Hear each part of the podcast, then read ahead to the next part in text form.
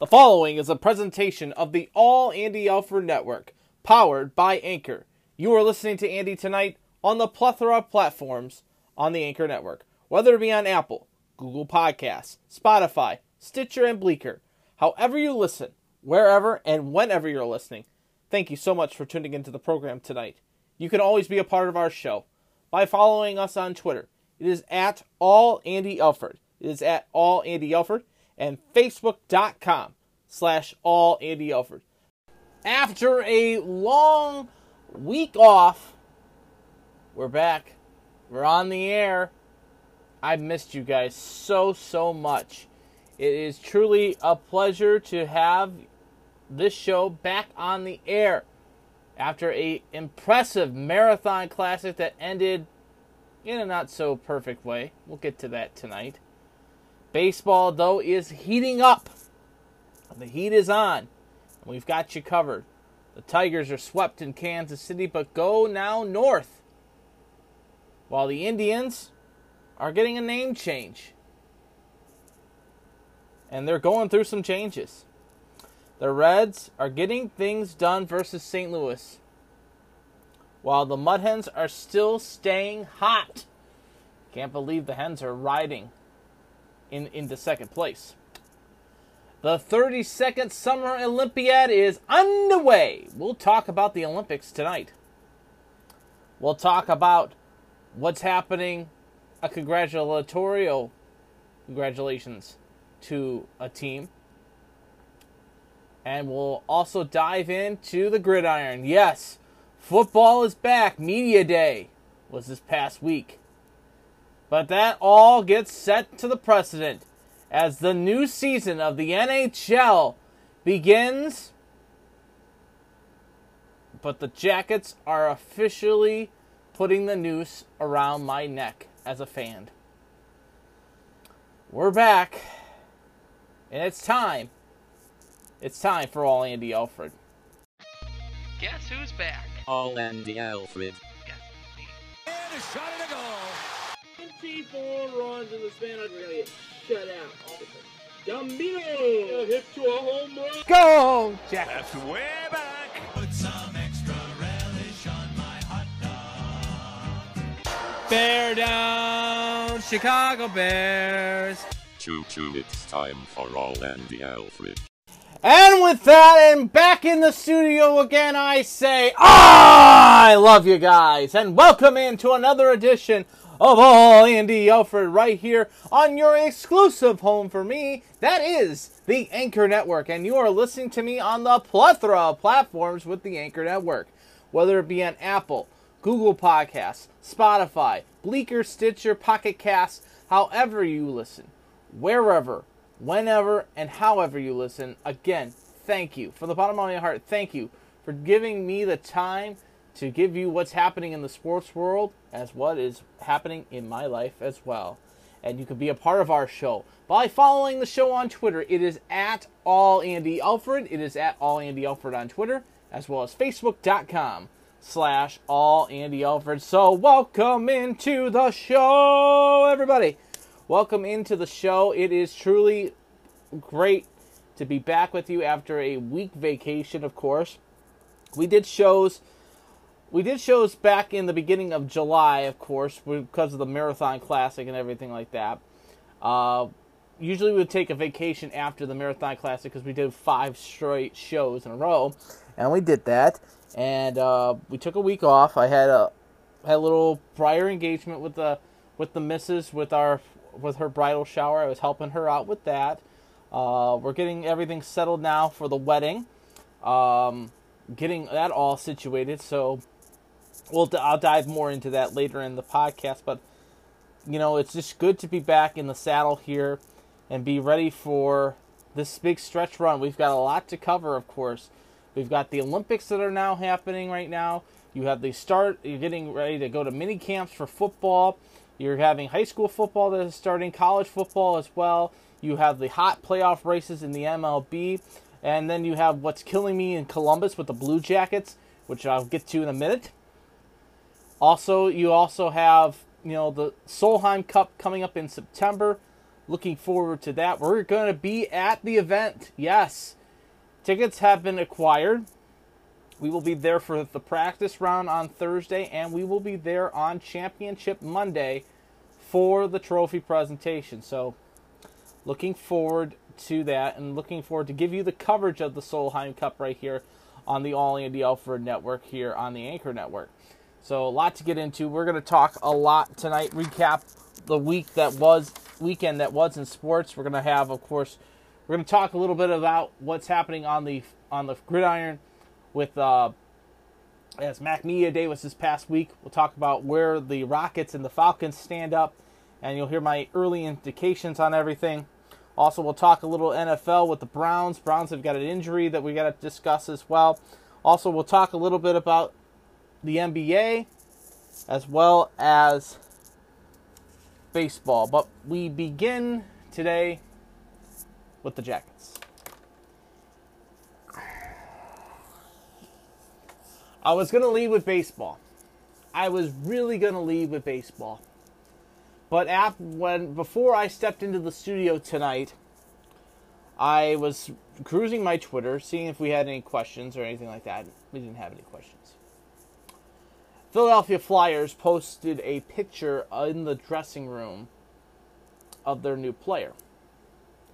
Now, the NHL draft took place this past weekend, and before we get into that, we'll get into the expansion draft with Seattle in just a little bit, but we're going to go on the rant because of the Jackets. No, we'll start with Seattle. Seattle comes out with their expansion draft. And, you know, it was a great show, but it was a TV show, basically. ESPN took the coverage. I was on ESPN 2. I watched it at my fiance's house.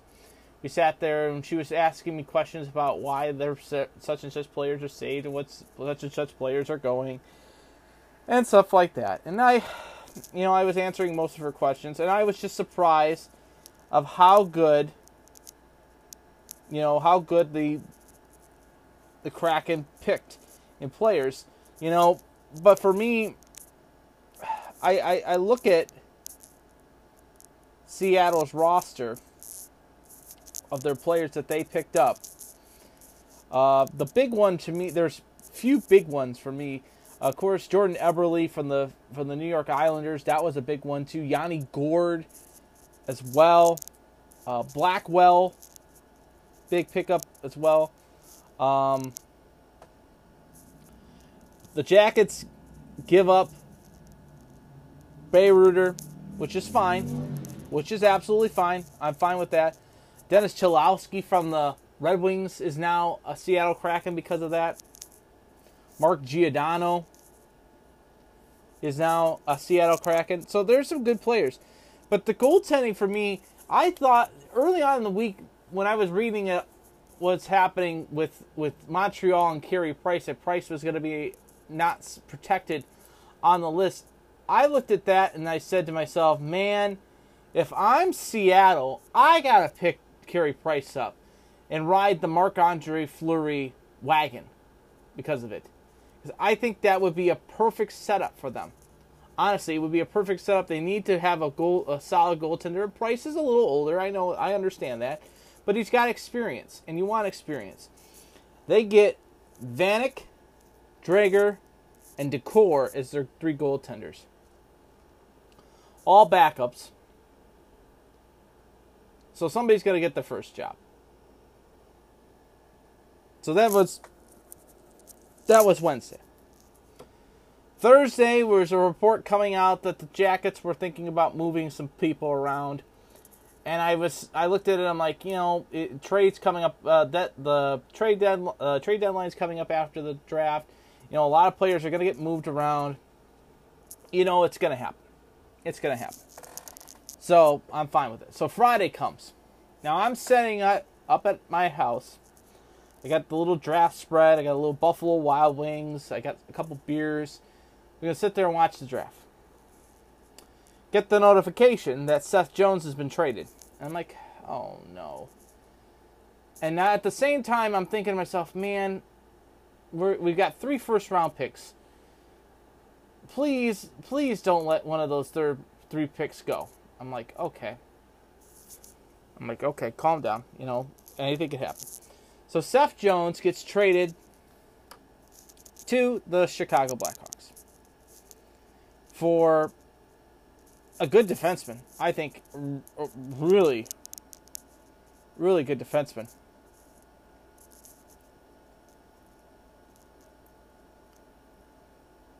Very good defenseman. And Adam Boqvist. And they get Chicago's first-round draft pick at 12. Well, I'm like, okay. That's fine. So I look at this. I look at the Jackets draft.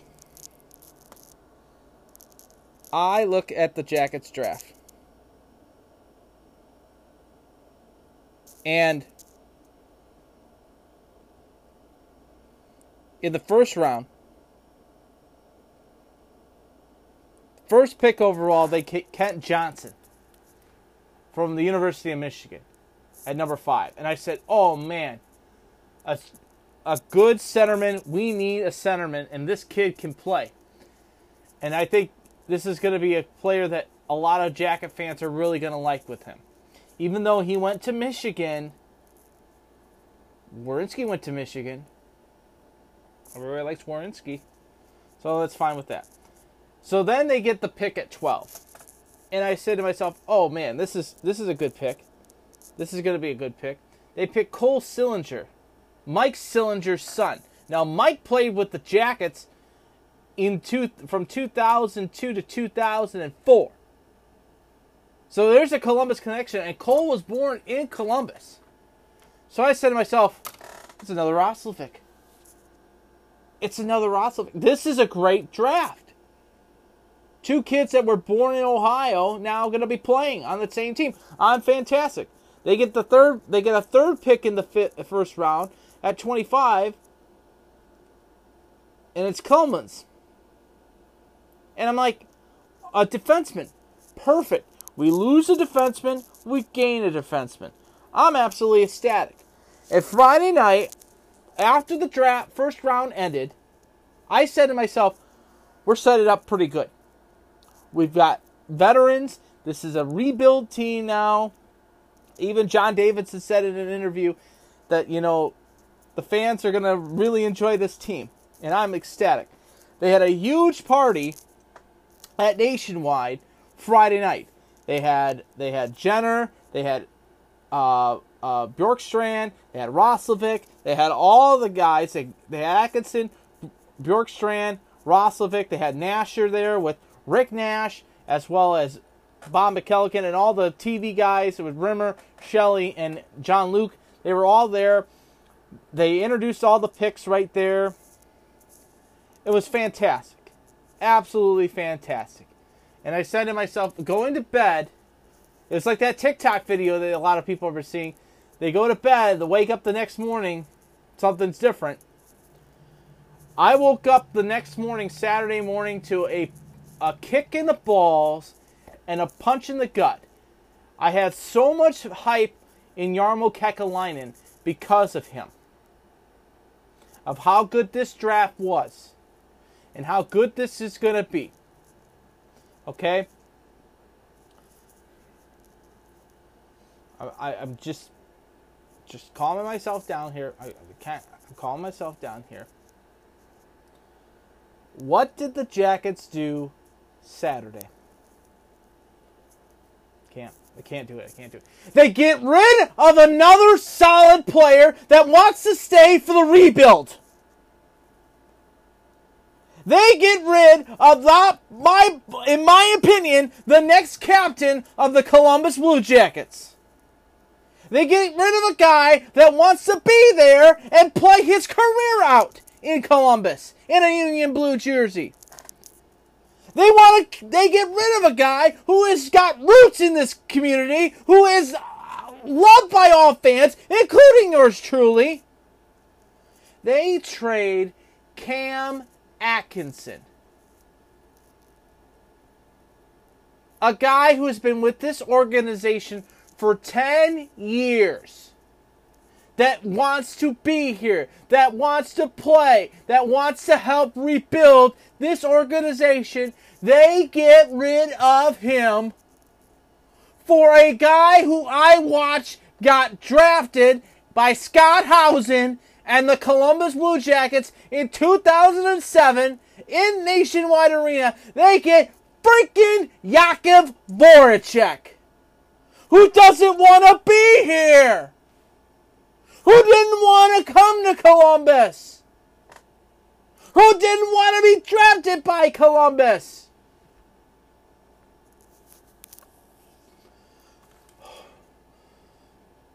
This is why ownership and McConnell need to get rid of Jarmo Kekalainen. I hear you and understand, oh, well, he's a wizard in everything that he picks and every move that he makes. He's a wizard when it comes to... How is he a wizard when you get rid of probably one of the best goddamn hockey players this organization has ever seen in his entire career? A fixture in the community, a love of this, who loves this community, who loves this team, who loves this city. And you get rid of him for a player that we drafted in 2007 who hasn't done, pardon my language, who hasn't done shit for the Flyers except look like the doppelganger of Gritty. You get rid of Cam Atkinson for this piece of dirt. Let me repeat again, a piece of dirt who does not like Columbus.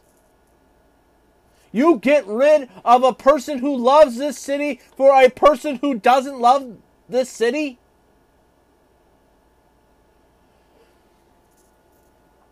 I use the words, this word, very lightly. I hate Jarmo Kekalainen right now. I am furious. He ruined my day on Saturday. He absolutely ruined my day on Saturday. I hope John H. McConnell, the ownership group of Columbus, takes a look in the mirror and takes a look and looks and sees Jarmo there and realizes, hey, maybe this wasn't such a good move.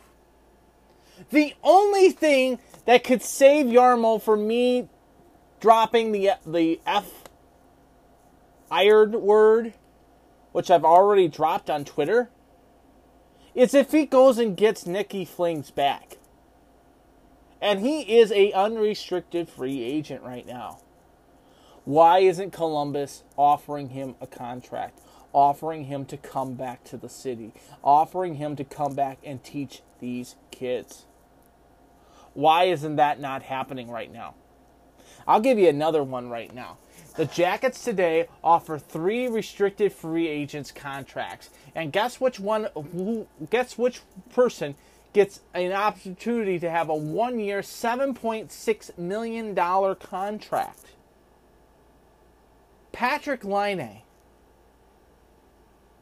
Pardon my language again, but why the hell does this idiot deserve it?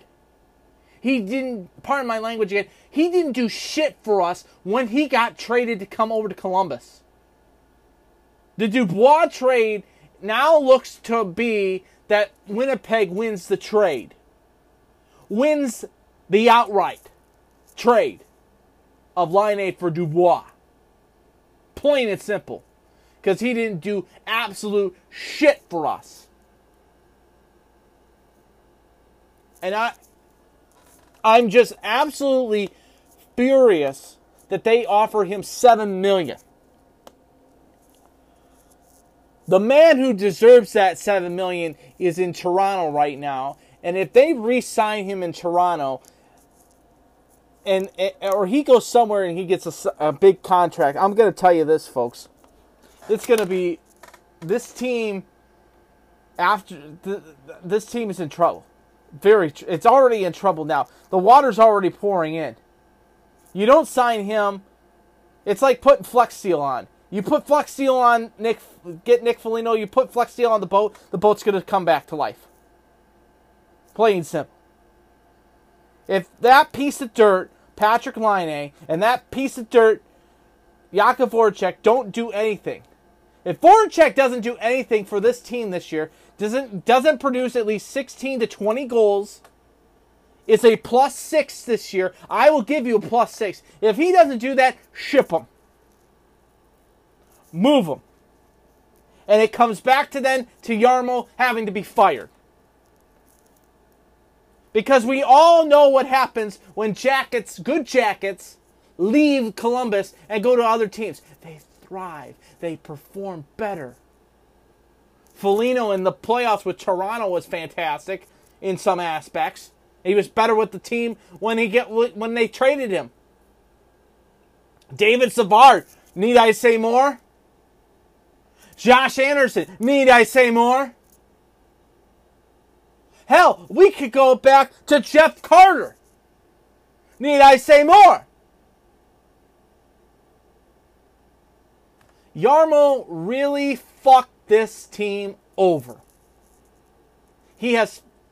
I'm sorry I used that language, but it's the truth. He really fucked us over. And I'm not really that passionate about hockey on July 26th. But this idiot has decided to screw this organization up. We bring back John Davidson. You know, that's fantastic. And Johnny D and Jarmo work well together.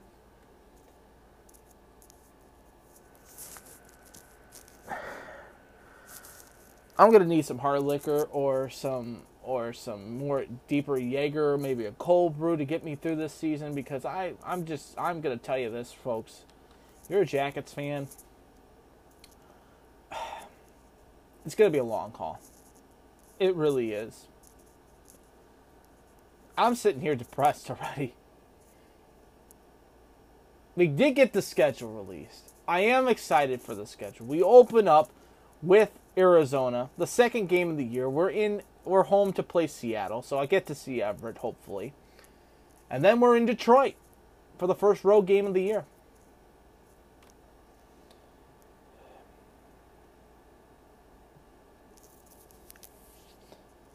Bear in mind, I also wanted to pass this along. Besides Laine, they offered a contract to Texier, who definitely deserves it. Adam Peake, who deserves it. The only players that they did not offer contracts, qualifying offers, was Cole Sherwood, Columbus kid.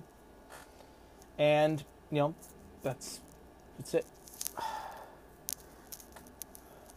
I'm just...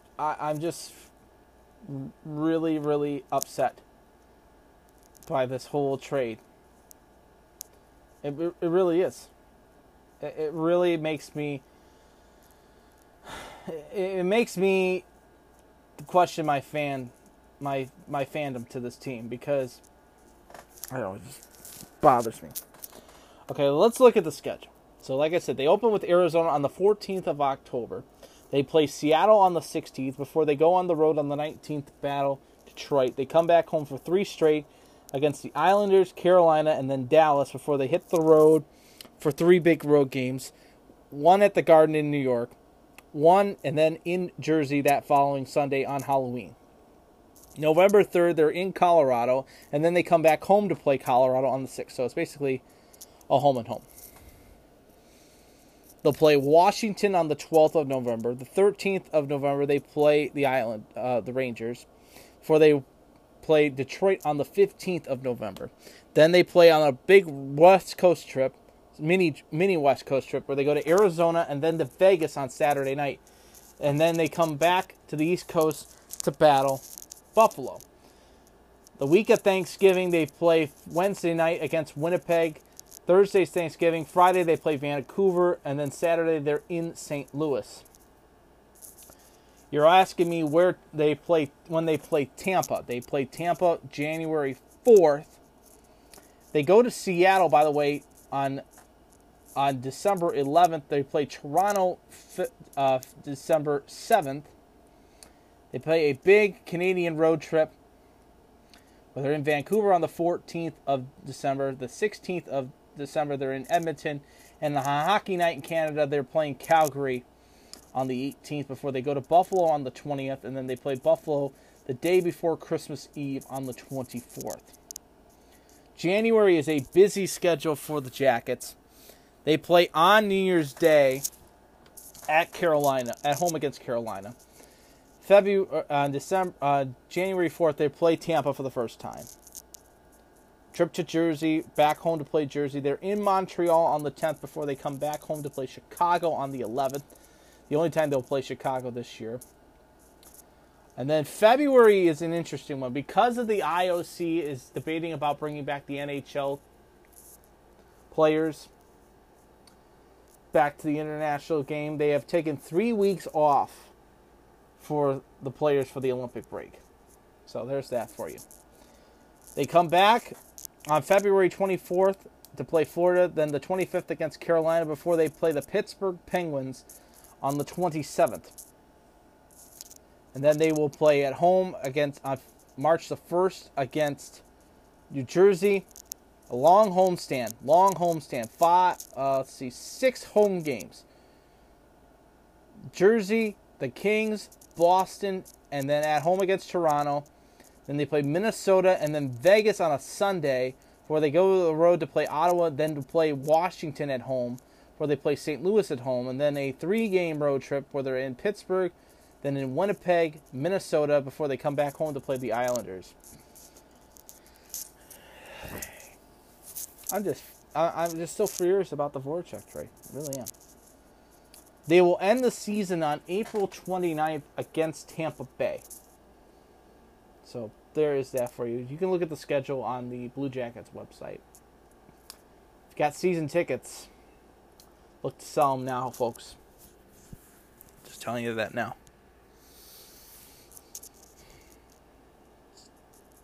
Just telling you.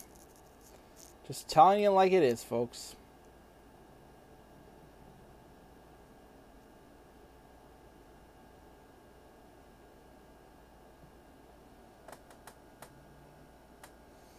When you break it all down, this is how the schedule breaks down, too. They will play games like this. 9 games on Monday, 6 at home, 3 away.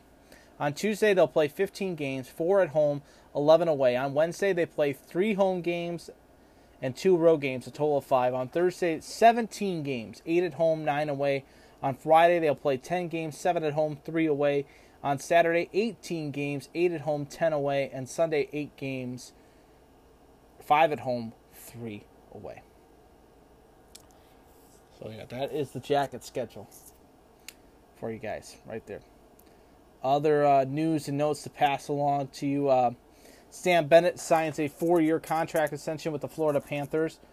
Ovechkin, he's expected to re-sign with the Capitals prior to free agency, they're thinking. Chris Drager, Adam Larson, and Jamie Olsek all signing contracts with the Kraken. Other trades besides this Atkinson-Voracek trade, which was a goddamn mess. San Jose has acquired Nicholas Murkey from the New Jersey Devils in exchange for defenseman Christian Jaros. Minnesota got a couple of draft picks around, numbers around. Basically, with a lot of numbers getting moved, a lot of trades going around. Florida has acquired Sam Reinhart from the Buffalo Sabres in exchange for a 2022 first-round draft pick and a goaltender named Devon Levi. And the Kings also acquire forward Braden Burke, Tyler Steberg from the Arizona Coyotes in exchange for defenseman Colton Hutz and Boji Iromara. The Jackets also made a trade, too, with Carolina. Jackets acquired defenseman Jack Bean from the Carolina Hurricanes in exchange for a second-round pick at number 44 in the 2021 draft, which was originally acquired by the Chicago Blackhawks. Vancouver was one of the big moves. They moved Oliver Ekman-Larsson. They get Oliver Ekman-Larsson and Connor Garland from Arizona in exchange for Louis Erickson, Jay Beagle, and Anton Russett, and a first-round pick this past draft. So there is that for you. When it comes to the draft, it pretty much went like I thought it was going to go in order. Owen Power getting the number 1 overall pick. Matthew Byers at number 2 for Seattle. Mason Mitchik for number 3 for Arizona. Luke Hughes, who's not going to play with his older brother, at 4. Kent Johnson, number 5 for the Jackets. Simon Everson at number 6. William Eklund at 7 for the San Jose Sharks. Brady Clark at number 8 for the LA Kings. Dylan Gardner at number 9 for the Arizona Coyotes, and Tyler Boucher at number 10. Like I said, Cole Sillinger for the Jackets at 12. Sebastian Costa at number 15 for the Red Wings. Like I said, Colson Kermans at number 25 for the Jackets. And the big one at 31 is Logan Mailloux at number 31 from the Montreal Canadiens. Now, this kid basically said he doesn't want to be drafted at all, and the Canadiens decided to say, you know what, we're going to draft you. And they draft him, and they got some problems with this kid, so stay tuned to news and notes about that going forward. So, yeah, it still gets me. And what gets me the most, if you knew you were going to trade Cam Atkinson, why would you want to have him there the night before he gets traded at the party? Honestly. Why? I don't know. We'll keep you updated. It's only July 26th. And I'm already frustrated with the Jackets. You're listening to All Andy Alford tonight right here on the Anchor Network, whether it be on iTunes, Spotify, Google Podcasts, Pocket Casts, Bleaker, Stitcher, however you're listening, wherever and whenever you're listening. Thank you for tuning into the podcast tonight. Now let's hit the diamond and let's talk some baseball. Man, the Tigers are hot, but they ran into a buzzsaw in the Royals this past weekend. Well, let's talk a little baseball, of course. The Tigers are hot as ever right now as they took and swept their series against Texas this past week, outscoring their opponents by a score of 28-8 in their 4 games with the Texas Rangers. They went into Kansas City this past weekend and were swept by the Royals. Yes, on Friday night, the Tigers falling to the Royals on the opening game of the series by a score of 5-3. Peralta for the Tigers gets the loss. He goes to 3-2 now with a 2.56 ERA. Bubenik the win. He goes to 3-4 with a 4.72 ERA. Holland the save, his 7th of the season. Willie Castro homering for the Tigers, his 7th of the season. O'Haren his 8th, and Carlos Santana his 16th of the season. The Tigers in the game. It was Peralta going 5 2/3 innings pitched, 5 hits, 5 runs. All 5 were earned, 3 walks, 3 strikeouts. He gave up the 2 home runs to O'Haren and Santana. For the Royals, it was Bubenik the win. He went 6 innings strong, 6 hits, 1 run. That run was earned, 2 walks, 4 strikeouts. He gave up the home run to Castro in the game. So the Tigers fall game 1 of the series. In game 2 of the series, the Tigers were, holding on strong. They got out to an early lead, a 5-0 lead after a 6-0 lead after 5.5 innings. And then Kansas City put 4 runs in the 5th and then 5 runs in the 7th to beat the Tigers by a score of 9-8.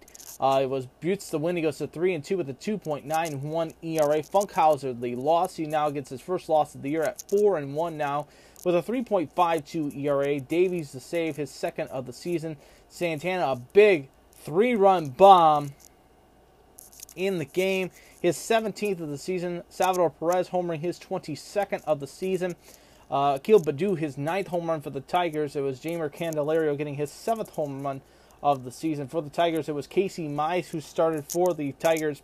He went 4 2/3 innings pitched, 6 hits, 4 runs. Those 4 runs were earned, 1 walk, and 6 strikeouts. He gave up 1 home run, the home run to Salvador Perez. For the Royals in the game, it was Hernandez starting. He went 2 2/3 innings pitched, giving up 2 hits, 5 runs. All 5 were earned. 4 walks, 2 strikeouts. He gave up 1 home run in the game to Jamer Candelario, his 7th of the season. So the Tigers fall Game 2 of the series. Could they salvage the Game 3? Unfortunately, do not. They fall, and they get beat up by the Royals, being swept by the Royals by a score of 6-1. Lynch gets the win. He gets his first win of the season.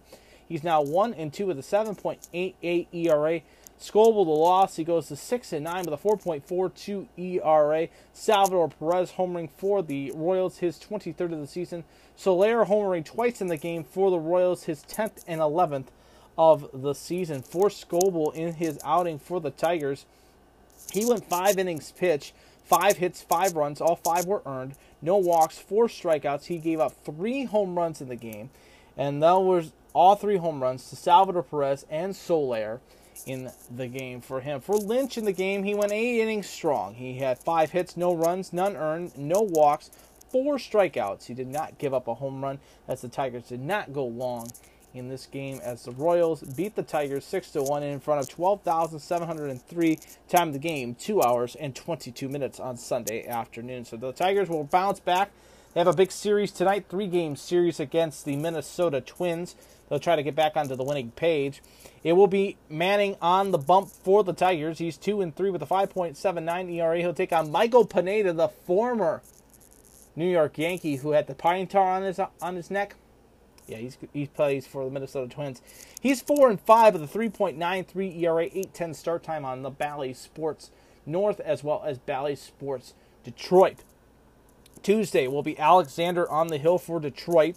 He is 1-1 with a 4.24 ERA. He'll take on Medina, who is 4-4 with a 4.63 ERA, 8:10 start time for that one on Bally Sports North or Bally Sports Detroit. The concluding game on Wednesday will see Peralta on the hill, 3-2 with a 2.56 ERA. He'll take on Jay Happ, who is 5-5 with a 6.14 ERA.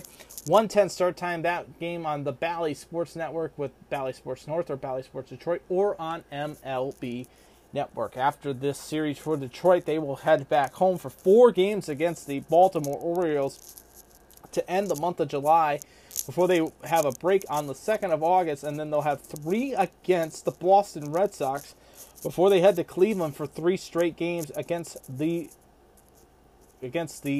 Indians on the 6th, 7th, and 8th before they go to Baltimore on the 10th, 11th, and 12th. So there is those upcoming games. And speaking of the Tribe, let's talk a little bit about the Indians, and we'll save the discussion talk for after. I know everybody's asking me about my opinion about Cleveland. We'll talk about that here in just a second after we recap the Indians, as the Indians have gone 4-6 since the All-Star break. And this team is supposed to contend for a wild card spot. It ain't happening. I really don't think it's happening. I think Cleveland is starting to falter. I feel like Detroit is going to bounce Cleveland. I really do think so. I really, really think so. As Cleveland welcomed in Tampa Bay for a big series, as Tampa takes 3 of 4 from the Tribe. And we'll start with Thursday night, as the Tribe fall to the Rays by a score of 5-4. And I'm going to say it right now, and to you Indian fans, why do you guys want to keep Brad Shaw? Every time he has come into the game, and I've been sitting with my father, and my father even says this. He's been a longtime Indian fan ever since he was a kid. My dad is 68 years old, okay? He has seen everything. He's seen Bob Feller. He has seen Lenny Barker. He has seen all the great Indian teams of the 90s. He says to me the other day, in all the great pitching of the 90s and the 2000s, I said, why do we still have Brad Shaw? He shouldn't be in the lineup anymore. And I totally agree with you, Dad. I absolutely totally agree with you. Brad Shaw is a joke of a baseball player and a joke of a pitcher. He can't get anything done. The Indians had the game won. Had the game won in the ninth inning. And Diaz goes deep on Brad Shaw. And opened the floodgates. In the 10th inning. Shaw doesn't do anything. I'll give you his final line. Shaw, when an inning pitched, 2 hits, 1 run, he gets the loss. But it was Karnak, the killer. He won an innings pitch, 2 hits, 2 runs. 2 runs were earned, 1 walk, 1 strikeout. He gave up the home run to Diaz, the only home run. His 6th home run of the season. When Trill started the game, he went 6 innings strong, 4 hits, 1 run. That run was earned, 3 walks, 2 strikeouts. A great outing. And the Indian bullpen blows up again. Krejci and Shaw gotta go. Send them down to Columbus. And in my dad's voice, send them down to Goodyear and make them restart. I agree with you, Dan. Agree with you. Fairbanks the win for Tampa. He goes to 3-3 with a 3 ERA. Castillo to save his 14th of the season.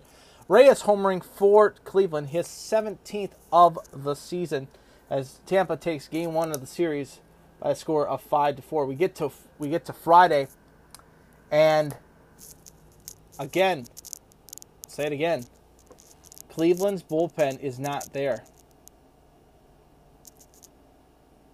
Plesac was decent, but you run into Nelson Cruz, who's just got traded. He's going to make you pay, and he did. Cruz, his 20th home run of the season for Tampa, powers them to a 10-5 win over the Tribe. Whistler, the win, he goes to 3-3 with a 3.79 ERA. Wingard, the loss, he goes to 2-3 with a 5.73 ERA. Like I mentioned, Nelson Cruz, his 20th home run of the season. Choi, his 5th. Jose Ramirez, his 20th home run of the season. And Johnson, his 2nd of the season for the Indians in the game. It was Plesac going 6 2/3 innings pitch, 8 hits, 4 runs, 2 walks, 3 strikeouts. He gave up the home run to Nelson Cruz.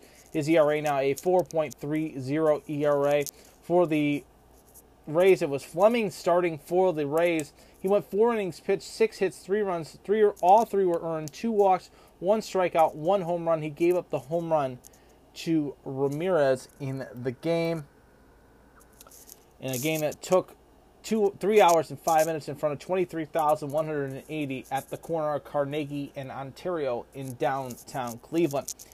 You get to Saturday, and it was all Rays in this one. 1 run in the first, 3 runs in the third, a run in the 7th, and then 3 runs piling it on in the 9th inning. The Indians could not seem to find the sticks and find the way. Final line, 8 runs on 13 hits, 1 error for Tampa, 2 runs on 5 hits, 2 errors for Cleveland, as the Indians fall 8-2 to the Rays. Head, the win, he goes to 1-0 with a 2.08 ERA. Mejia, the loss, he goes to 1-6 with a 7.52 ERA. Phillips homering, his 5th of the season for Tampa. Choi, his 6th. And Austin Meadows with 2 home runs, his 17th and 18th of the season. Bradley homering, his 11th of the season for the Indians in the game. In the game, Mejia, 6 innings pitched, 7 hits, 5 runs, 5 of which were earned, 2 walks, 6 strikeouts. He gave up 3 home runs, all to Meadows, 1 to Meadows, 1 to Phillips, and 1 to Choi. In his outing, he went his ERA 7.52 for the Rays. It was, like I said, Rasmussen starting. He went 3 innings strong, 1 hit, 1 run. That run was earned. No walks, 3 strikeouts. He gave up the home run to Bradley in the game.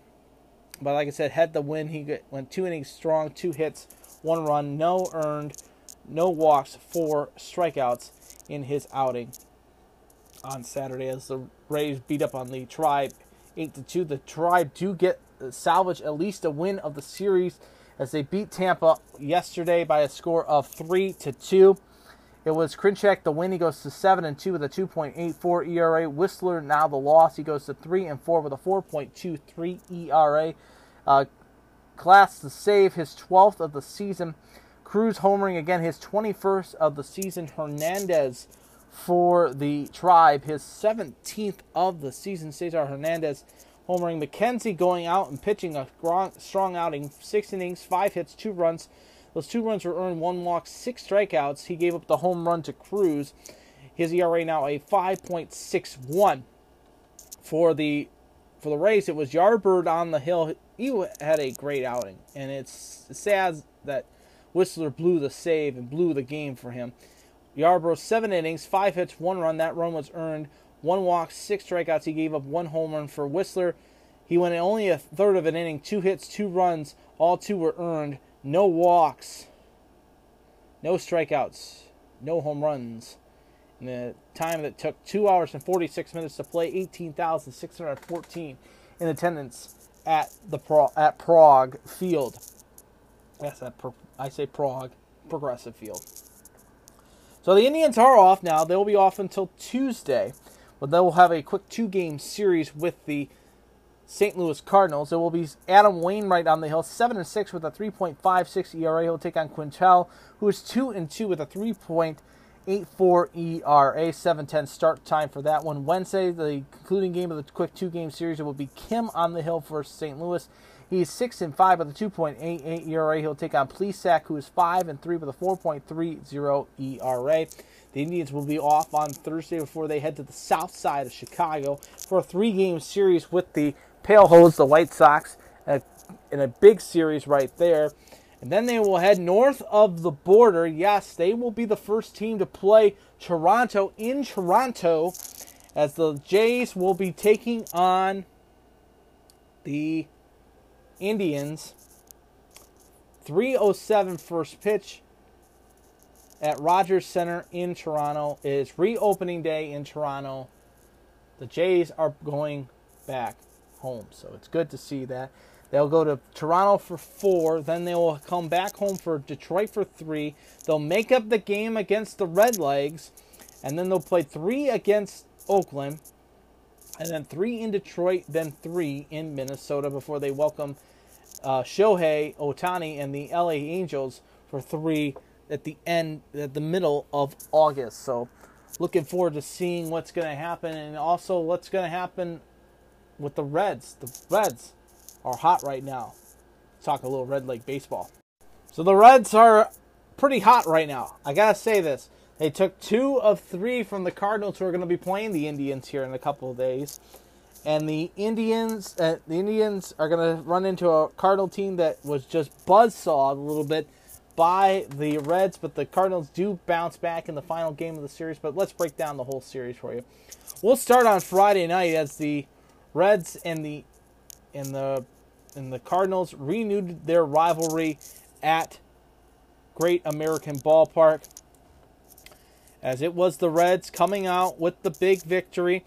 They had 2 runs in the first, a run in the fourth. They had 2 in the seventh, all powered by a bases clearing hit by Suarez in the seventh inning, an assurance run in the eighth, as the Reds get a 6-5 win over the St. Louis Cardinals.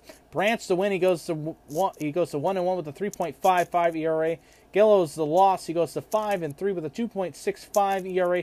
Humphrey the save, his 7th of the season for the Reds in the game. It was Goldschmidt, his 17th home run of the season. Batter, the 7th home run of the season. Joey Votto, a great game for him. We'll talk a little bit about that. And Farmer homering for the Reds, his 8th of the season for the Reds in the game. It was Malley on the bump. He went 5 innings, giving up 5 hits, 2 runs. Those 2 runs were earned, 4 walks, 5 strikeouts. He gave up the 2 home runs to Goldschmidt and Batter. His ERA now a 3.92 in the game. LeBlanc started for St. Louis. He went 4 innings, 8 hits, 3 runs. Those 3 runs were earned, 1 walk, 5 strikeouts, and 1 home run. The home run he gave up to Farmer in the game. Time of the game, by the way, was 3 hours, 43 minutes, 30,605 at Great American Ballpark on Friday night on the shores of the Ohio River. On Saturday, the Reds, again, a big win. 5-3 over the Cardinals. It was Louis on the bump. He pitched a gem on Saturday, going 7 innings, 5 hits. That one run he gave up was earned. 3 walks, 9 strikeouts. His ERA, a 4.20 ERA. As he gets the win, he goes now to 4-10 with a 4.20 ERA. Woodford, the loss, he goes to 2-2 with a 4.25 ERA. And get ready for this home run palooza. It was Votto, his 13th, and Jesse Winkler, his 20th of the season. Woodford went 5 innings, 7 hits, 3 runs. All 3 runs were earned, 2 walks, 2 strikeouts. He gave up the one home run to Joey Votto, his 13th of the season. Winkler the home run was from McFarland. As 33,489 in attendance at Great American Ballpark, 2 hours and 55 minutes took to play the game on Saturday afternoon. We get to Sunday, and the Reds were running hot. They were winning 6 straight against St. Louis this season. The streak comes to an end as the Redbirds basically went out and hit a home run bonanza. Carlson, his 10th. Arenado, his 20th. O'Neill, his 17th. And Batter, his 8th. Powering the Cardinals to a 10-6 win over the Cincinnati Reds. Halsey, the win, he goes to 5-4 with a 4.79 ERA. Sonny Gray, the loss, he goes to 2-6 with a 4.50 ERA. In his outing yesterday, Gray went 3 1/3 innings, 8 hits, 8 runs. All 8 were earned, 1 walk, 3 strikeouts. He gave up 3 home runs. His ERA now a 4.50. For Halsey in his outing, it was Odero starting for the Cardinals. He went 4 2/3, 5 hits, 3 runs. All 3 were earned, 6 walks, 6 strikeouts. He gave up 1 home run. That home run was Joey Votto's 14th of the season. But Halsey, the win, he went 2/3 innings pitch, giving up no runs, none earned, no walks, 1 strikeout. His ERA a 4.79. So the Reds take 2 of 3 from the Cardinals. They now have a huge road trip, folks. Huge road trip. 4 games on the north side of Chicago, as they'll take on the Chicago Cubs. Paulie Papps's Chicago Cubs, or Joe DeVera's Chicago Cubs, or my good friend Tom Joyce's Chicago Cubs. 4-game series starting tonight, 8-10. This is the night game. Tonight is the one to watch. The one to watch. Yes, the one to watch tonight. 8:10 start time. It will be Miley on the bump. 8-4 with a 2.72 ERA. He'll take on Hendricks, who is 12-4 with a 3.61 ERA. 8:10 start time to watch that game. You'll watch that on Marquee Sports or on Bally Sports Ohio. And that game is my game, is the one to watch. One to watch. On Tuesday is another 8:10 start time. It'll be Gutierrez on the bump for Cincinnati. He's 4-3 with a 4.97 ERA. He'll take out Loswelay, who is 4-10 with a 4.58 ERA. 8:10 start time for that one. Wednesday's game will be Malley on the bump, 7-3 with a 3.92 ERA. He'll take on Davies, who is 6-6 with a 4.30 ERA.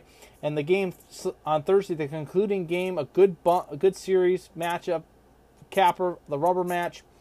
It'll be Castillo, Louis on the bump, 4-10 with a 4.20 ERA. He'll take on Mills, who's 4-3 with a 4.55 ERA. 2:10 start time. All games on the Marquee Sports Network in Chicago or on Bally Sports Ohio for those games this upcoming week. The Reds then will head into New York. New York starts spreading. No, forget it. This game's going to be played out at former Shea Stadium. Yes, it's going to be played at Citi Field as the Reds will take on the Mets for 3 games before they return home to battle the Minnesota Twins for a quick 2-game series, and then 4 straight against the Pittsburgh Pirates before they head to Cleveland to make up that rainout game to see who will lift the Ohio Cup. We'll find that out as well. Then there will be 3 games in Atlanta and then 3 in Philadelphia before returning home for 3 quick games against the Cubs, and then 4 games against the Miami Marlins. So that is all the Reds action for you there. I do apologize for the cough right there.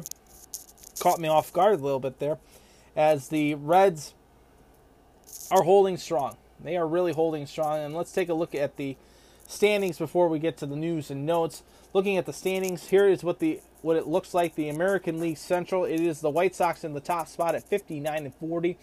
It is the Indians at 49 and 48, 9 games out of first place. The Detroit Tigers are 47 and 54, 13 games out of first place. Kansas City 42 and 55, 16 games out of first place.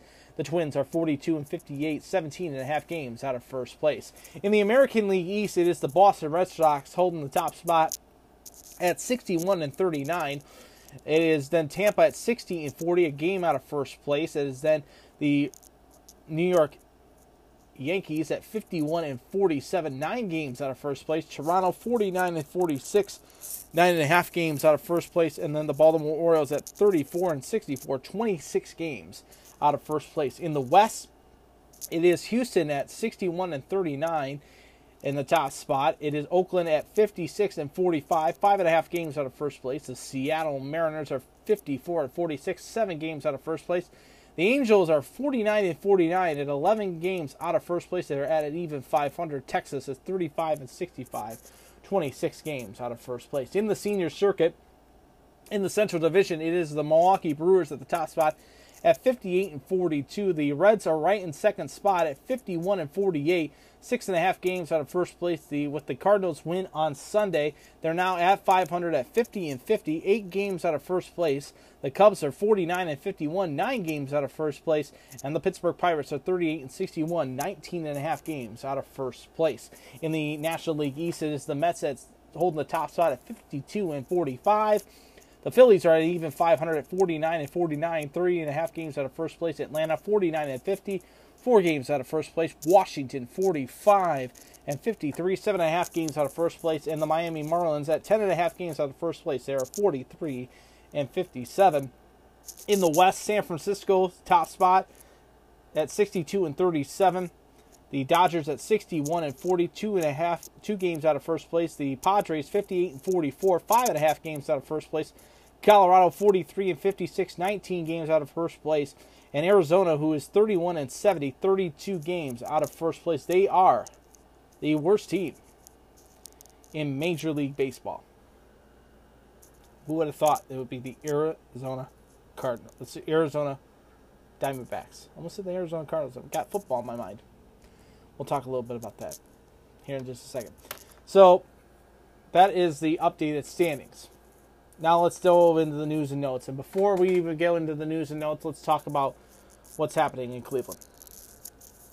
Last Friday, besides the opening ceremonies to the Olympics, of course, we found out what the new team name will be for the Cleveland baseball team.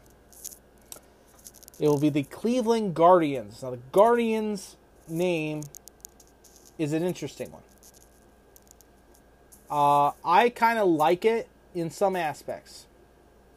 You know, there will still be people that will call Cleveland the Indians. But the story to this is that they are representing the Guardians that are on the bridge that's in front of Progressive Field. It's the 4 Guardians of Transportation. I like it. I do like that they're going to keep the inscription of the cursive Guardians instead of like how it is for the Indians. The C, I like it, but I'll tell you this. You know, it's going to take a while for us to change it from the mindset of us rooting for the Indians instead of the now called the Guardians, and this will go into effect next season. So, but one thing I will say is this. I don't like the one logo with the G with the wings on the side of it. I don't like that. It reminds me of the Gwinnett Braves that used to be in the minor league system that now are called the Gwinnett Stripers. They still kind of has that little bit of, you know, the Indian feel to it, if you put that G there. But, you know, it's a sign of the times, sign of change. We have to change for the better. I do like I said, I do like the cursive, and I do like the meaning of the story of why we're changing the name. I know there's mixed reviews on it. Some people like it. My dad, I'll still call them the Indians. That's one of those things that you can't take out of his mind. You can't take that off of him. You can't take the minds off of it. So we shall see. News and notes to pass along to you, as the trade deadline is heating up now, as we are now closer and closer to the deadline. The Yankees did make a move today to bolster their bullpen. They have acquired right-handed pitcher Clay Holmes from the Pittsburgh Pirates in exchange for infielders Diego Castillo and Home Park. That was a trade today. The rumor mill is swirling around as it looks like Jose Burros is on the trading block with multiple teams, including the Dodgers and the Padres. And the Dodgers need pitching because right now the whole Trevor Bauer situation is just, it's not looking good for him to come back this season. It just doesn't look good at all for him to come back at all, to come back and play baseball. There's that for you. Adam Frazier was one of the big moves today, as Frazier goes to the Padres in exchange for cash and Tulipo Mercado, as well as right-handed pitcher Mitchell Milano and outfielder Jake Sissoulin, all go to Pittsburgh in exchange for Adam Frazier. That's a big move right there. The Indians are not actively trading, or actually having active talks about trading Jose Ramirez right now. If I was the Indians, I'd be just trying to, salvage water right now, see what you can get. The trade deadline is Friday at 4:00, so we're looking to get an interview with Nick the Money Man DeVera to talk about what's happening in baseball.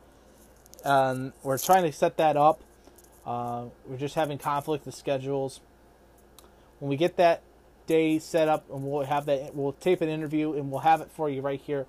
We won't make it be probably the full hour of All Andy Alford talking a little bit about baseball with my old broadcast partner, the Money Man DeVera. I was off last week, so let's talk a little bit about the All-Star Game. I thought that Colorado did a fantastic job. I knew the polar bear was going to win the home run derby. I just knew it because it just felt like he could do damage. And it's sad that, the American League continues its dominance over the National League. Luckily that these games don't matter anymore.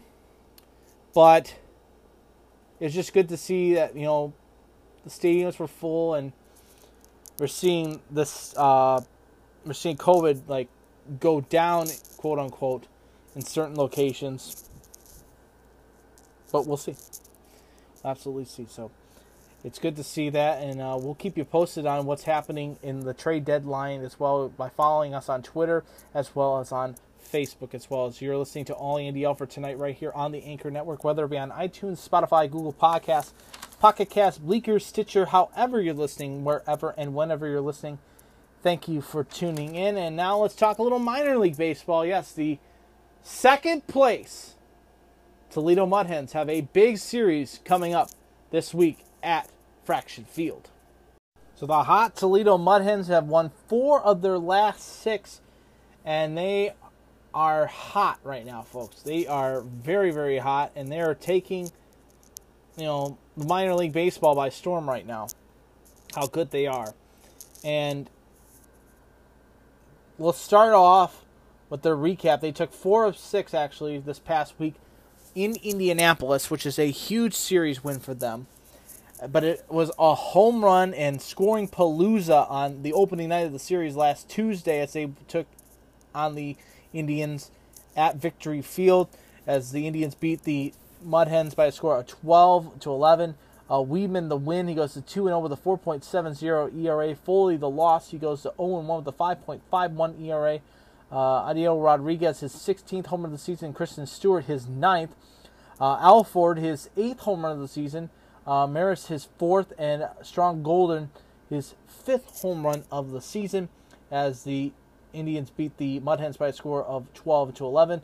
And on Wednesday, the Mud Hens getting the better win as they beat up on the Indians by a score of 11-5. St. John, the win, he goes to 3-0 with a 1.26 ERA. Miller, the loss, he goes to 1-1 with a 4.50 ERA. Owen for the Indians, his 8th home run of the season. Jacob Robson, his 5th for the Mud Hens. Eduardo Nunez, his 14th of the season. And Cody Clemens, his 4th home run of the season, as the Mud Hens getting an 11-5 win over the Indianapolis Indians. On Thursday, Toledo again pounding out on the try by a score of 7-2 over Indianapolis. Hutchinson, the win, he goes to 7-3 with a 3.48 ERA. Ponce, the loss, he goes to 0-4 with a 5.29 ERA. Clemens, 2 home run game for him, his 5th and 6th of the season. Nunez, his 15th of the season. Owen getting his 2nd home run of the series, his 9th of the season. Indianapolis does get the win on Friday with a score of 2-1. Saul for the win, he goes to 5-3 with a 3.29 ERA. Lang, the loss, he goes to 0-1 with a 5.11 ERA. Sharp homering for the Tribe, his 4th of the season. No home runs hit for the Mud Hens. On Saturday, the Mud Hens getting a 6-4 win. Leiter Jr., the win, he goes to 4-0 with a 2.25 ERA. Christian Stewart homering for the Mud Hens, his 10th of the season. The loss goes to Keller. He's now 1-1 with a 3.21 ERA. Alford homering for the Tribe, his 9th of the season. Betancourt, his 6th of the season. The concluding game on Sunday sees the Mud Hens getting a 7-3 win over Indianapolis. Blackwood, the win, he goes to 2-0 with a 5.83 ERA. Marvel, the loss, he goes to 3-3 with a 5.43 ERA. Ariel Rodriguez, his 17th of the season, and Christian Stewart homering his 11th of the season, as the Mud Hens getting a 7-3 win, taking 4 of 6 from the Indianapolis Indians. Now, here's why I say this series is a huge, huge, huge series. If you get them, go down to the ballpark. This series could determine the division, folks. Here's why I say that. Toledo is playing Omaha in a 6-game series that will start tomorrow night. 7:05 first pitch at Fifth Third Field, or what I call Fraction Field. 7:05 first pitch.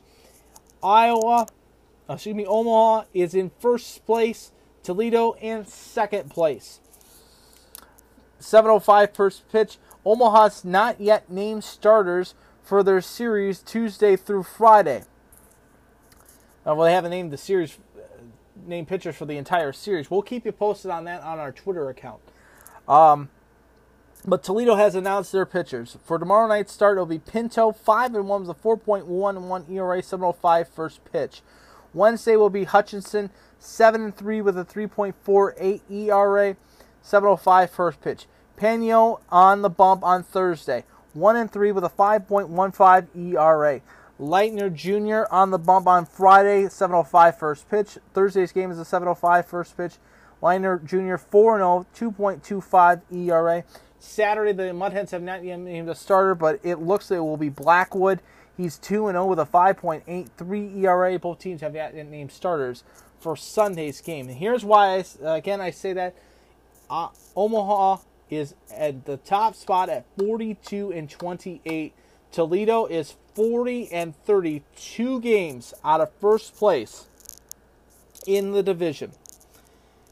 St. Paul is in third spot at 37-34, 5.5 games out of first place. Indianapolis is in third spot with their losing 4 of 6 to the Mud Hens. They're now 34-36, 8 games out of first place. Columbus is in the fifth spot at 31-39, 11 games out of first place. Iowa is 29-40, 12.5 games out of first place. And Louisville is 27-44, 15.5 games out of first place.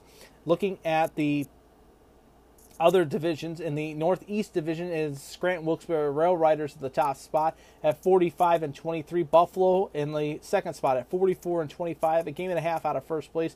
The Worcester Red Sox are 37-33, 9 games out of first place. Lehigh Valley 32-40, 15 games out of first place. Rochester is 29-41, 17 games out of first place. And the Syracuse Mets are 23-48, 23.5 games out of first place. Now the Midwest, bracket is the best division to watch right now, because the East has become wide open and Durham is just running away right now. They're 49-21 in the top spot. Nashville 41-30, 8.5 games out of first place. The Jacksonville Fighting Shrimp are 38-32, 11 games out of first place. The Gwinnett Stripers are 37-35, 13 games out of first place. The Memphis Redbirds are 36-36, 14 games out of first place. Charlotte is 26-44, 23 games out of first place. And Norfolk is 25-43, 23 games out of first place. So there is that for you right there. If you're looking at games going forward this week in minor league baseball, Buffalo is in Worcester. Scranton is in Syracuse. Jacksonville is in Charlotte.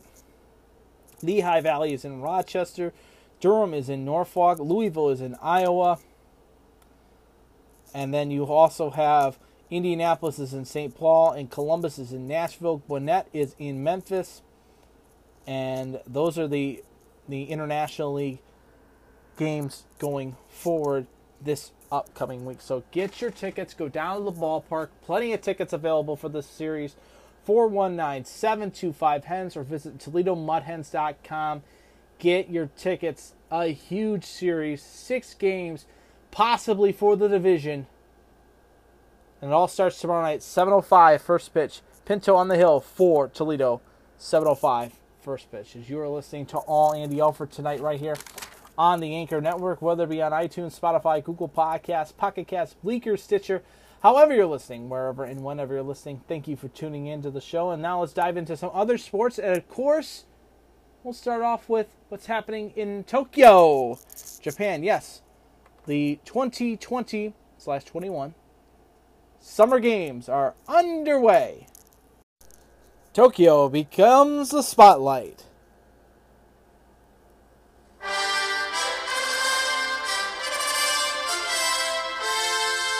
Every 4 years, the world is watching. It's Tokyo 2020, the Summer Olympiad.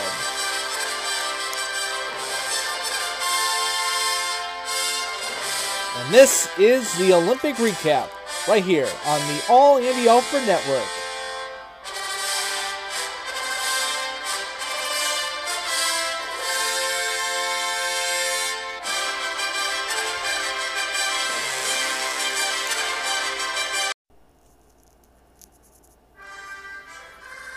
As the world is now watching as the Olympics have begun in Tokyo. 2020 is underway. A 13-hour time difference between the United States and Japan. So all the events that are happening overnight. And, you know, we're getting, if you're a night owl, this is a perfect sport time of the year for sports watching. Especially with the Olympics, whether it be badminton, table tennis, taekwondo, fencing, speed walking, 3-on-3 basketball, men's and women's basketball, men's and women's soccer, softball, baseball, all the summer games, skateboarding, surfing, it all begins in Tokyo. As this is the Olympic recap right here, I am your host, Andy Alford, here on the All Andy Alford Network, as we're going to recap the medals right now. are in favor of the host country right now, as Japan is holding the top spot at ranking number 1 in overall in the gold race, as they have 8 gold, 2 silver, and 3 bronze. The United States is in second spot in gold rush at 7 golds, 3 silvers, and 5 bronze. The overall leader is China. They have 6 golds, 5 silvers, and 7 bronze, 18 medals in total. The Russian athletes are 4 golds, 5 silvers, and 3 bronze. Great Britain is in 5th. They have 3 golds, 4 silvers, and 1 bronze. Korea has 3 golds, no silvers, 4 bronze, for a total of 7 medals. Australia has 2 golds, 1 silver, and 3 bronze. Also, you have Croatia with 2 golds altogether. Italy is in 9th with 1 gold, 4 silvers, and 4 bronze. And France with 1 gold, 2 silvers, and 2 bronze. Canada is in the 11th spot. They have 1 gold, 2 silvers, and 1 bronze for 4 medals in total. So looking at it, into action that is happening today. Of course, judo is action happening right as we speak, as a lot of the action is going underway right now as we speak. Looking at some of the other big things, taekwondo, as well as water polo. The United States beating China today in water polo, in women's water polo, 12-7. Archery, the Japan beats the United States in the quarterfinals, 5-1. In the featherweight boxing, Canada's Vera Correll, 5-0 straight over Croatia. In handball, Denmark a winner 32-27 in round robin play. In 3-on-3 basketball, Japan beating Italy 22-10. Yes, I said 3-on-3 basketball, yes. Women's pool play, Japan beating Italy 22-10. In volleyball, men's volleyball, Poland a 3-0 set straight wins over Italy. In fencing, it was the Russian athlete Kirill Bolchak beating Nick Impkin 15-13. Surfing, France is Michael Bernitz winning the third round of the third heat with a 12.43 score. Lamis Bouquet beating up from Marcon, the loser.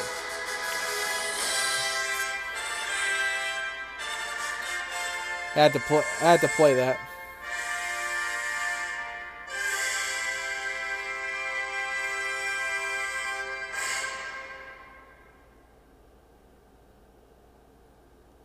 As we're doing the Olympic recap for you here. In the shooting competition, it was Amber English getting the gold, and silver was Diana Baltic from Italy, and Ming Wang from China gets the bronze. The gold. 3-on-3 basketball in the men's pool round with the Russian athletes a winner 19-16 over Japan. In cycling mountain bikes, it was Thomas Pincock from Great Britain getting gold. Silver goes to Matthias Flinker from Sweden. And that's from Switzerland. David Valericinaro getting the bronze. In diving and men's synchronized diving 10-meter platform, gold goes to Great Britain. China gets silver and Russia gets third, which gets bronze. The pool play continued in 3-on-3 men's play. Latvia loses to Serbia 22-16. Water polo, Russia and Hungary evened out at 10 in the women's preliminary round. In shooting, in the skeet men's final, it was Vincent Hancock getting gold for the United States, Jasper Hansen the silver for Denmark, and in Abdullah Ashim getting bronze. Let's see here. Also in men's volleyball, France a winner 3-0 over Tanzania. In rugby 7, Great Britain a 34-0 win over Japan. And let's see, rugby 7, Canada loses to the defending gold medal champions Fiji 28-14. In basketball preliminary rounds, women's, Canada falls to Serbia in Group A, 72-68. Looking at some other notes, nobles in badminton today, it was Kristin Kuba from Estonia winning 2-0 over Delene Paris from Peru. In water polo women's play, it was Australia 15, the Netherlands 12. In field hockey, Great Britain a 4-1 win over South Africa. In rugby sevens, in the men's pool, the Irish fall to the United States 19-17. 3-3 men's pool basketball, Belgium a winner 18-17 over the Netherlands. Women's field hockey, Argentina a winner 3-0 over Spain. Looking at some others going forward. Women's field hockey, New Zealand a winner 2-1 over Japan.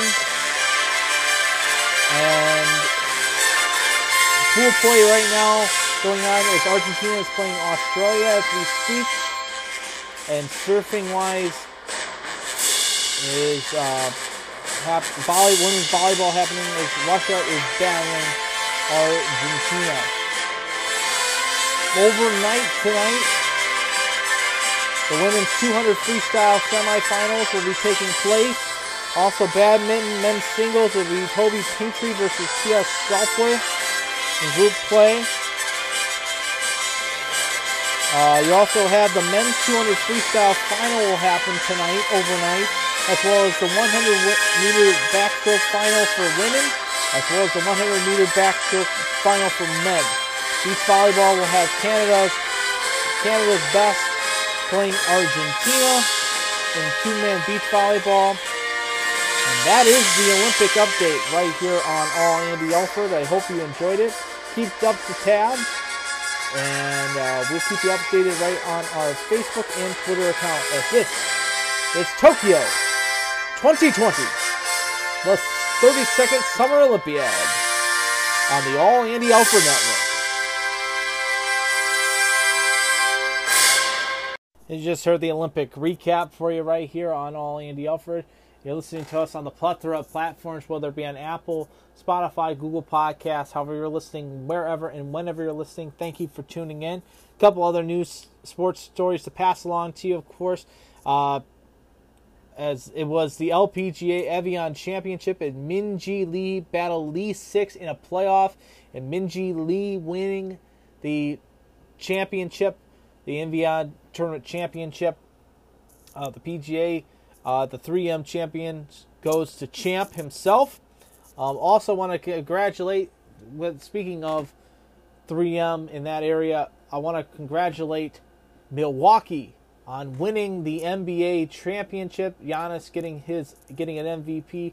Congratulations to them, and congratulations all around to all the champions in the NBA, as the NBA season's come to a close. The season will begin again on Thursday with the NBA draft, which is surprising, of course. But what do you expect with the shortened COVID year that we had? So, you know, I'm very pleased, going back to the Olympics really quickly, I'm very pleased with the amount of coverage that NBC is doing. They have it on NBCSN, they have it on USA Network, as well as on CNBC, as well as MSNBC, and on the Olympic Channel. I love watching the Olympic Channel. If you have the Olympic Channel, watch it. It is fantastic, especially when you're getting your day going.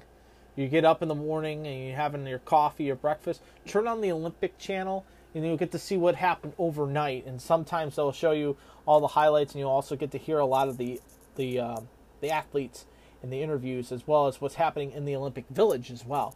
So that's pretty cool to see. We're going to now dive into what we are excited for coming forward, besides my wedding. I am excited that football is right around the corner, and the Mid-American Conference had their media day last week. Did not get a chance to go to it this year. Was not invited.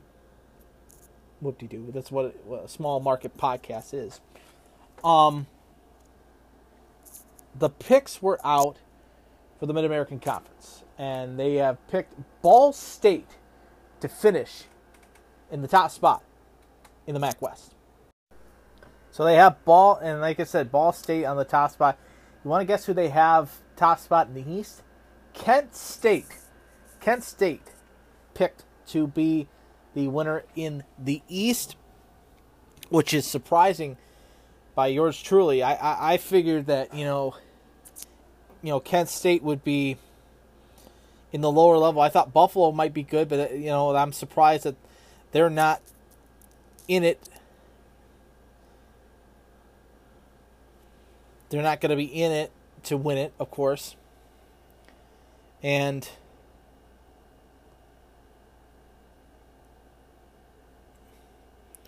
for me, a little bit of a surprising, shocking thing, of course, was the fact that, like I mentioned, that they also have the watch list out for 6 athletes that could win the Duke Walker Award watch list.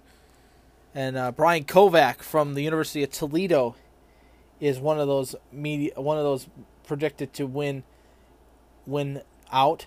Like I said, they have Ball State finishing in West and Kent State in the East Division.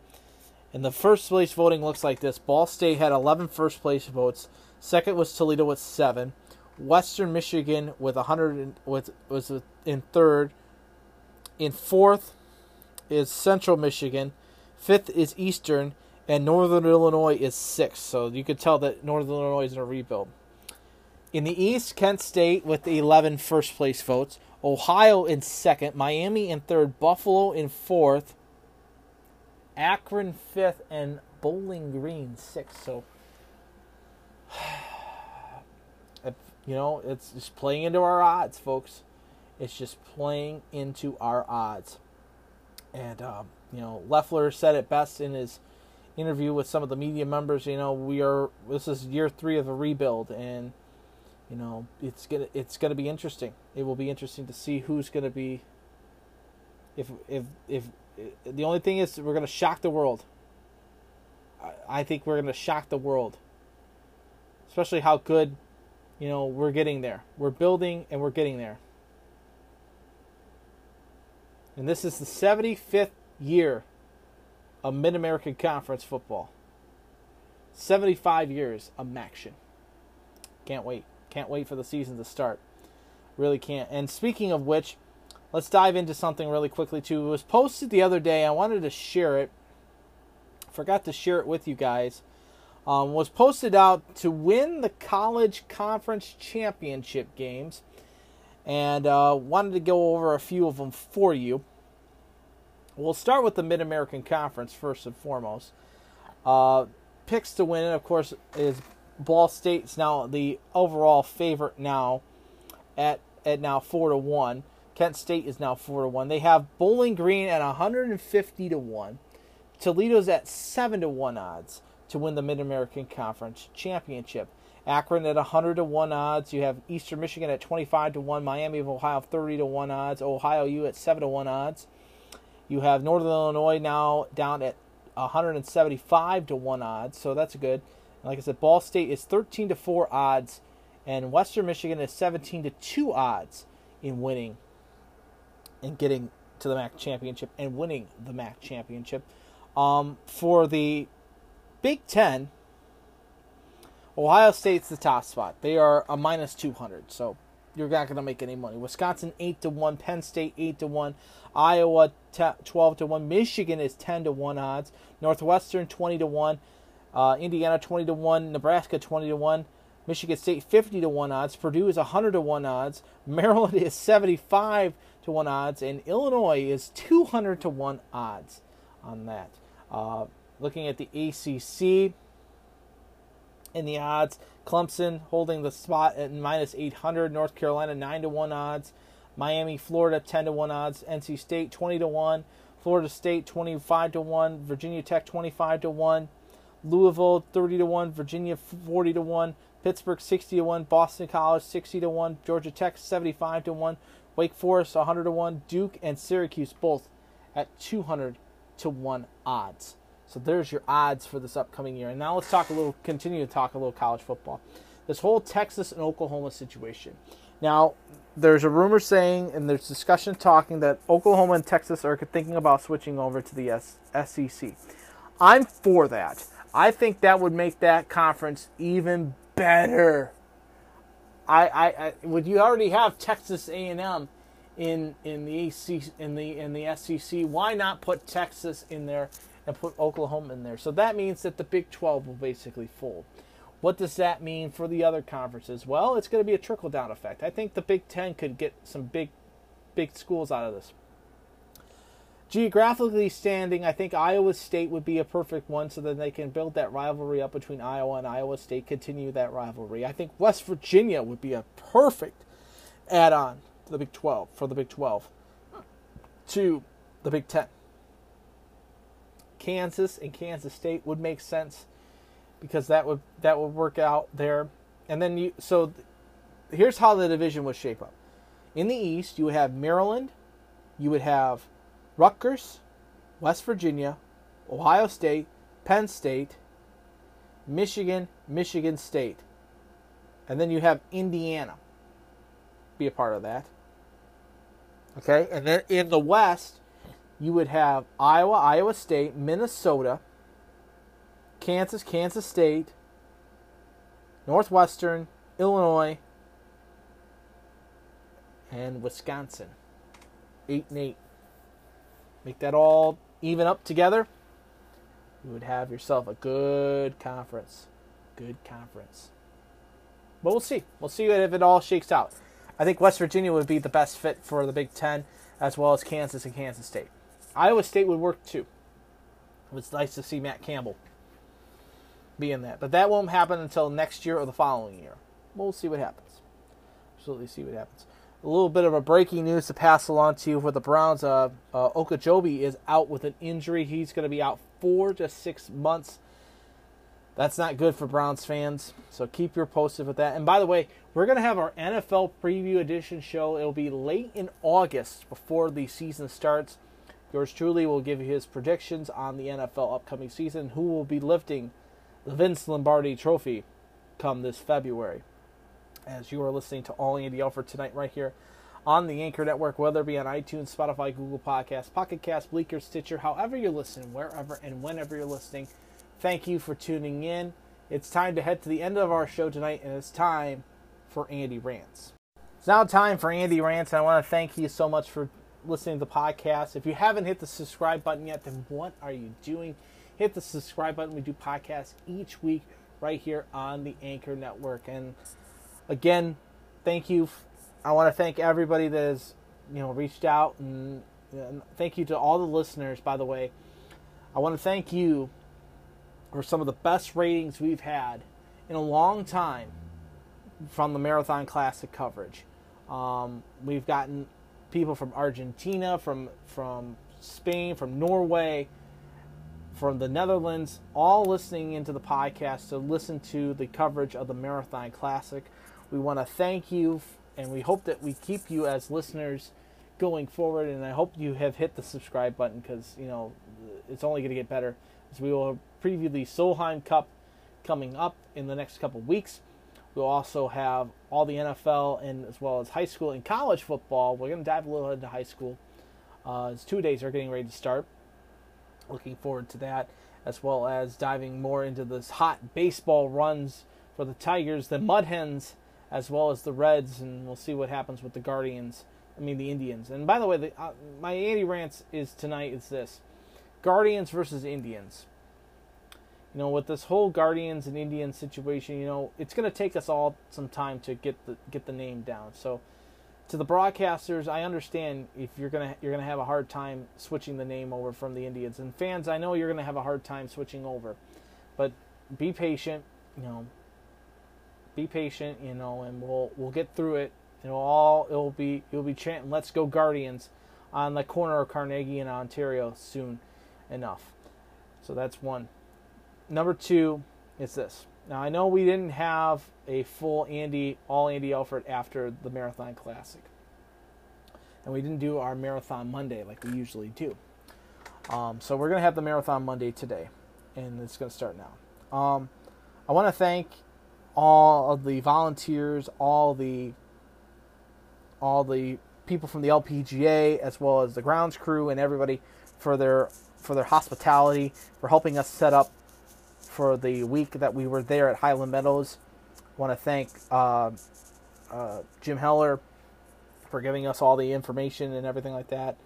And I want to thank everybody there and I want to thank you, the fans, for coming out and supporting all these great children's charities, as well as all of these great players that came into the tournament, and like these great charities such as Wood County Plays and United States Vets and Toledo Seagate Food Bank, the Valentine Theater, the Victory Center, Ronald McDonald House, as well as Putnam County YMCA, On Target Outfitters, as well as the Autism Model School, the Jamie Farr Scholarship Fund, as well as Children's Theater Workshop and the Cancer Connection of Northwest Ohio, as well as the Down Syndrome Association of the Greater Toledo, and of course, Toledo School for the Arts.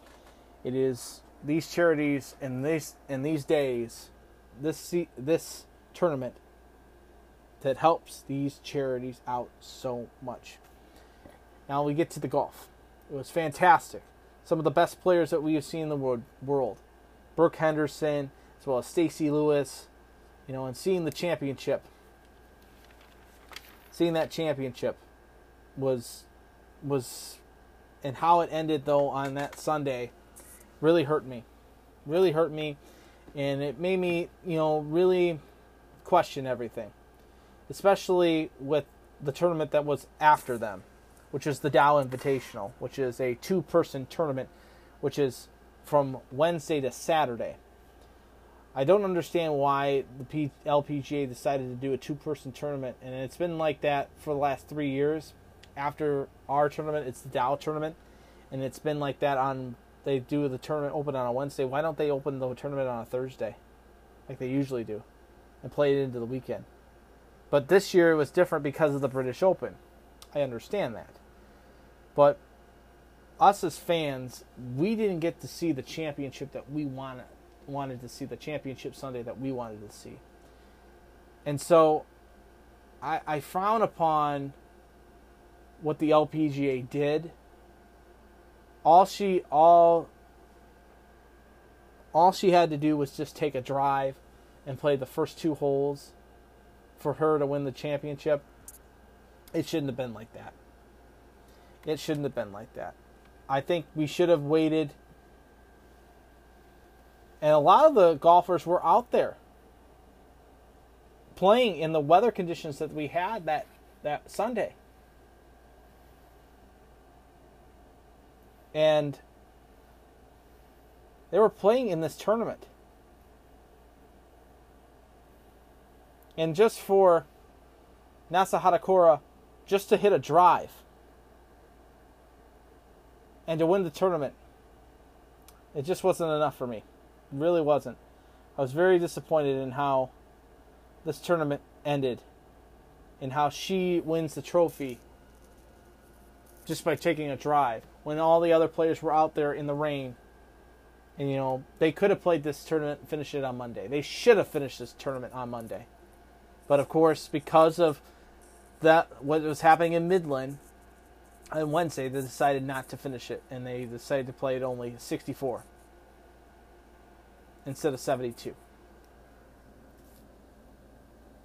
54, excuse me, instead of 72. And I just don't like it. I didn't like it whatsoever. But, that's just the way it is. And Nasa Hatakura will have her name planted on the flag at Highland Meadows, and she'll be planted on Monroe Street going forward. And, we'll be continuing our coverage of the Marathon Classic. You know that. We will. And it's good to see that, the LPGA is back. They're going to have a couple weeks off because of the Olympics. A lot of them are playing over in the Olympics. So a lot of them in Ireland. They're in Northern Ireland this week. They're over on the other side of the world. And then they will come back September 4th or the 6th for the Solheim Cup, which is Team USA versus Team Europe. Looking forward to that. Really looking forward to that. So that's going to be it for All Andy Alford tonight. I hope you enjoyed this podcast because it was great to be back on the air. We'll be back on the air next Tuesday for another edition of the podcast. We'll keep you updated on what's happening at Fifth Third Field with the starters for Omaha, as well as what's happening up in Detroit, as well as what's in Cincinnati with the Reds over on the north side of Chicago, with the Tigers up in Minnesota, and the Tribe/Guardians home to play the Cardinals. And we'll keep you updated on what's happening with free agency, with MLB baseball, as well as free agency in the NHL. We'll see what the Jackets get. We'll definitely see what the Jackets get. But that's going to be all the time I have for you tonight right here on All Andy Alford. I hope you enjoyed the podcast. Until I talk to you next week, this is Andy Alford saying, I'm pulling for you. We're all in this together. The game of life. Keep your stick on the ice. And to the teams you root for at home, and to my teams, go Reds, go Tigers, let's go Tribe, let's go Guardians, let's go Jackets, even though we got to get rid of Jarmo and we've got to sign Nick Foligno. Let's go Kraken. Let's go Falcons. Let's go Browns. Let's go Lions. And Team USA and Team Canada all the way. Victory is sweetest when you have tasted defeat. Have a great week, everybody. I'll talk to you on Tuesday for another edition of All Andy Alford. I love you. Talk to you guys then.